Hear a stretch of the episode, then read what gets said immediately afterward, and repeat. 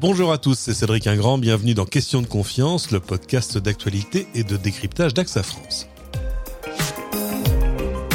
À quoi pourrait donc ressembler l'éducation et la formation de demain? Là aussi, hein, la crise sanitaire a joué un sacré rôle d'accélérateur du changement.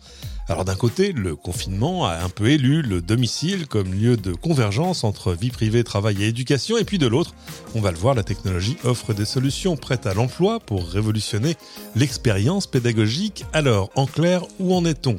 En France, est-ce qu'apprendre en ligne, ça s'apprend déjà? On en parle avec un des leaders du secteur de l'EdTech, comme on dit, à la tête d'une école en ligne qui forme 2 millions d'étudiants chaque mois de par le monde. C'est le fondateur d'Open Classroom. Bonjour Pierre Dubuc. Bonjour Cédric.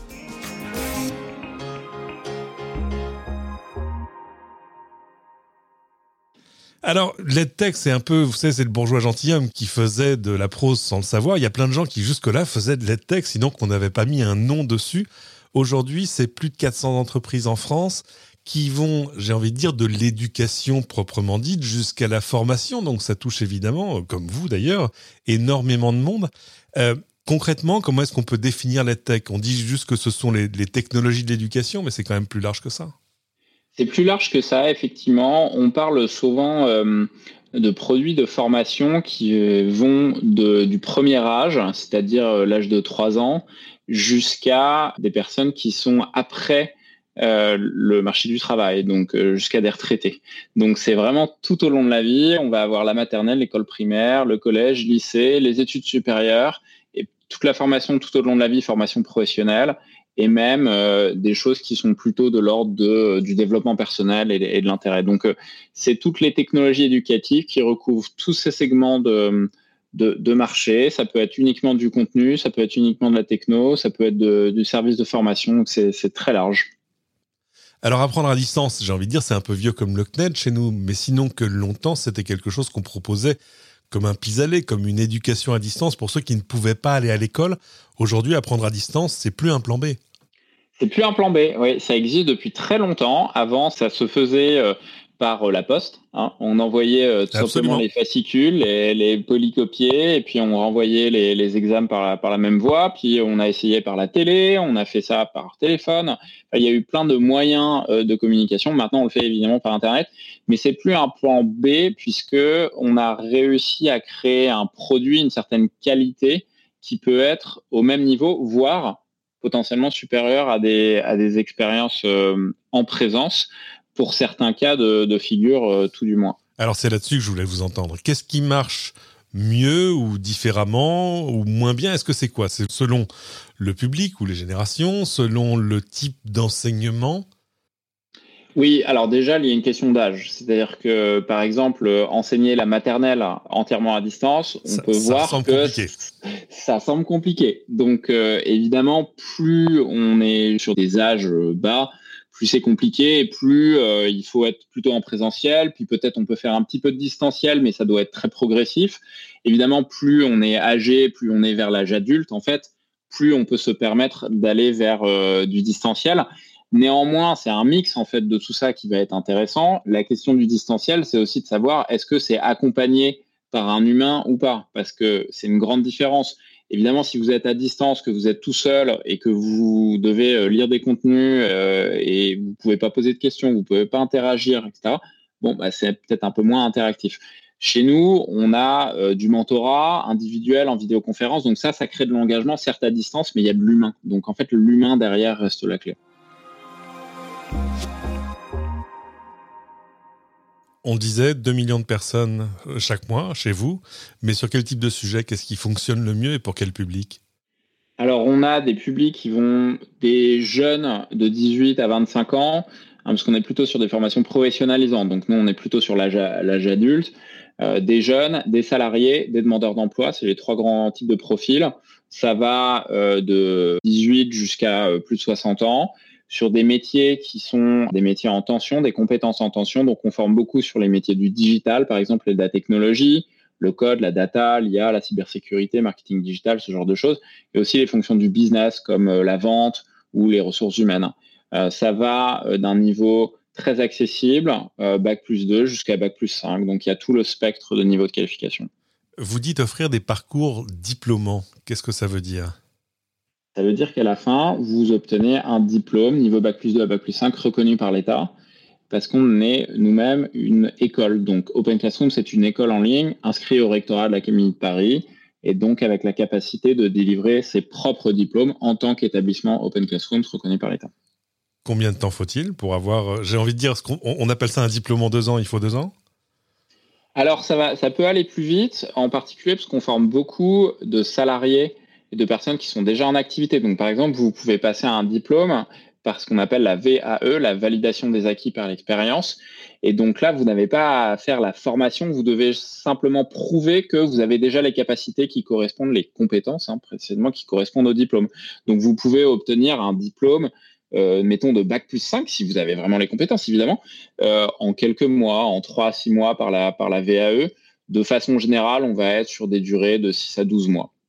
L'enjeu pour les gens qui viennent vous voir, c'est quoi? C'est d'arriver à gagner un premier diplôme ou plutôt de se reformer au, long de la vie, j'ai envie de dire? On a les deux. On a vraiment les deux. On a beaucoup de reconversions, en particulier euh, en ce moment, euh, avec un objectif de trouver un, autre job. Mais on a des personnes aussi pour qui ça va être euh, le premier diplôme qu'ils obtiennent. On a quand même un nombre assez significatif de personnes d'un niveau de qualification inférieur au bac sur certains programmes, ça monte jusqu'à 40 ou 50% euh, donc pour ces personnes-là, ça va être le premier diplôme qu'ils vont obtenir. Donc euh, c'est pas uniquement une mobilité professionnelle, c'est aussi un symbole et un marqueur social quand même. C'est-à-dire que l'importance du diplôme demeure? Le diplôme, je pense qu'il est, euh, il est un proxy, en fait, un proxy pour euh, pouvoir prouver ses compétences, pour pouvoir prouver son niveau de qualification. Je ne pense pas que le diplôme en lui-même soit important ou que la marque euh, soit importante. La question, c'est comment prouver ma compétence. Ça devrait être ça, en tout cas, un diplôme. Maintenant, dans les faits, le diplôme, c'est aussi un proxy pour l'accès au financement et c'est un proxy pour la qualité. Donc la marque est importante sur son diplôme. Hein, et c'est pas uniquement que la compétence qu'il y a derrière. Et puis, c'est un accès au financement, puisque si vous vous formez à une formation diplômante, vous pouvez obtenir un certain nombre de financements de prise en charge de, votre formation. Donc, c'est pour ça que même si dans la philosophie, chez nous, Open Classroom, c'est basé sur la compétence, et ce qui nous importe, c'est est-ce que j'ai les compétences d'exercer l'emploi de mes rêves? Malgré tout, le diplôme reste important parce qu'en pratique, c'est un accès, euh, un accès au financement et un proxy pour trouver un job. Vous voyez ce qui s'est passé aux États-Unis. Je voyais cette annonce récemment. Google qui a lancé des, ce qu'ils appellent des certificats.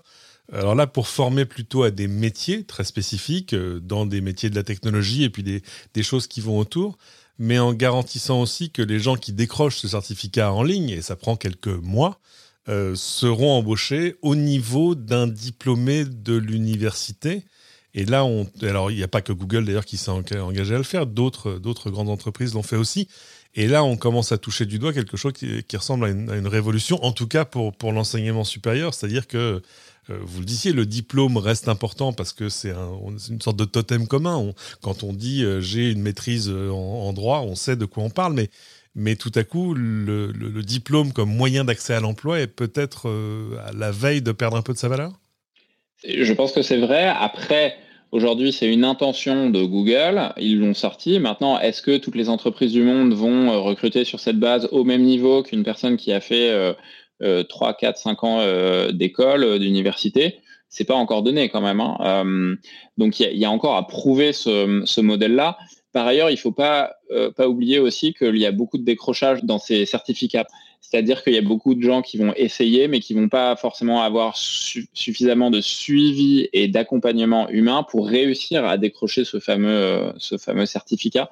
Donc, il faut rester prudent. Euh, c'est pas l'alpha et l'oméga, mais euh, néanmoins, il y a clairement une convergence qui se fait vers la compétence, vers des nouvelles preuves de cette compétence, par exemple des certificats Google ou, d'autres, et ça fait changer les pratiques de recrutement des entreprises, ce qui est plutôt positif, puisque évidemment, on a envie de donner aussi euh, la chance à des personnes qui ont les compétences, mais qui viennent peut-être pas du bon, euh, du bon milieu social ou qui n'ont pas forcément fait euh, l'école qui va bien. Et, ça, c'est vraiment un problème important, je pense, politique, social, qu'il faut qu'on résolve.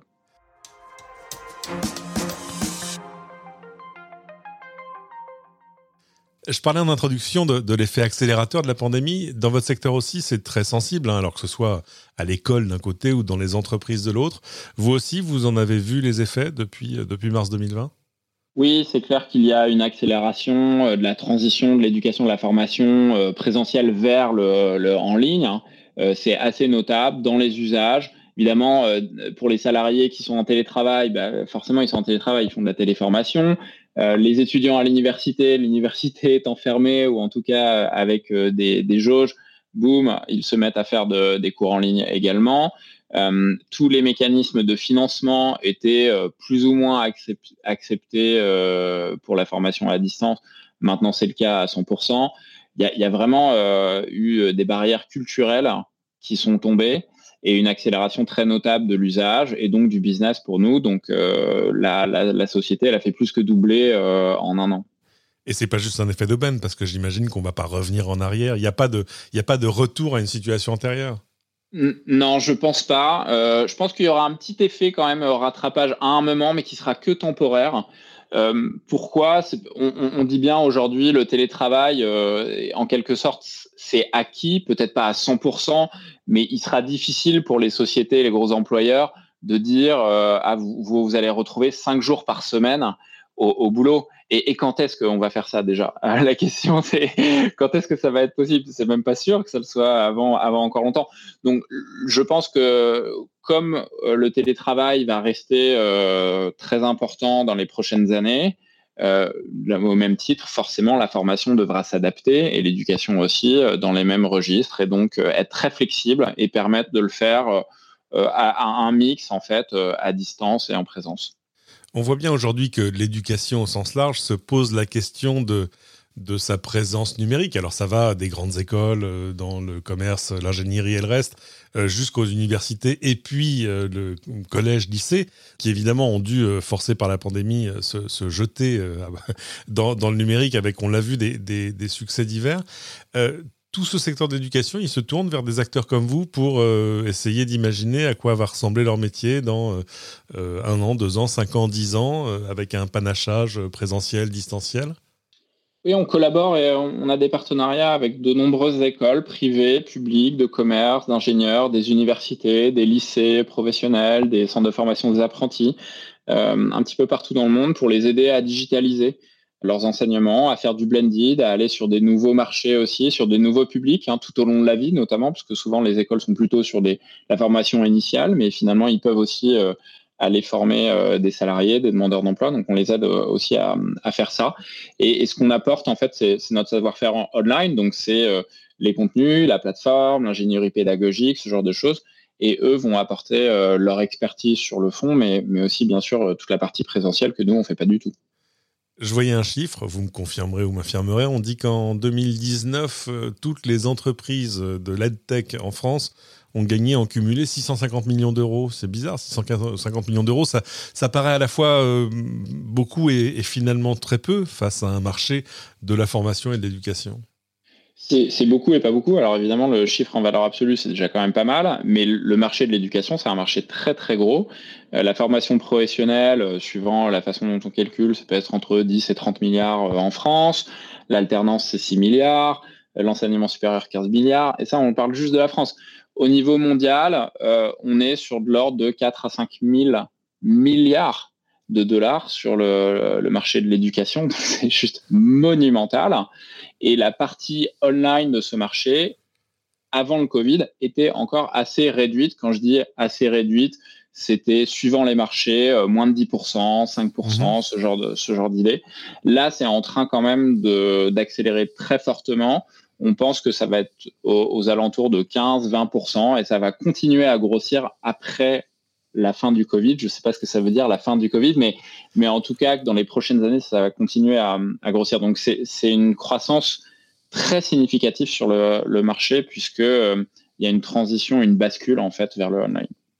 En tout cas, cette révolution-là ne fait que commencer. Merci infiniment, Pierre Dubuc. Si on veut en savoir plus, si on veut vous retrouver en ligne, où est-ce qu'on vous trouve?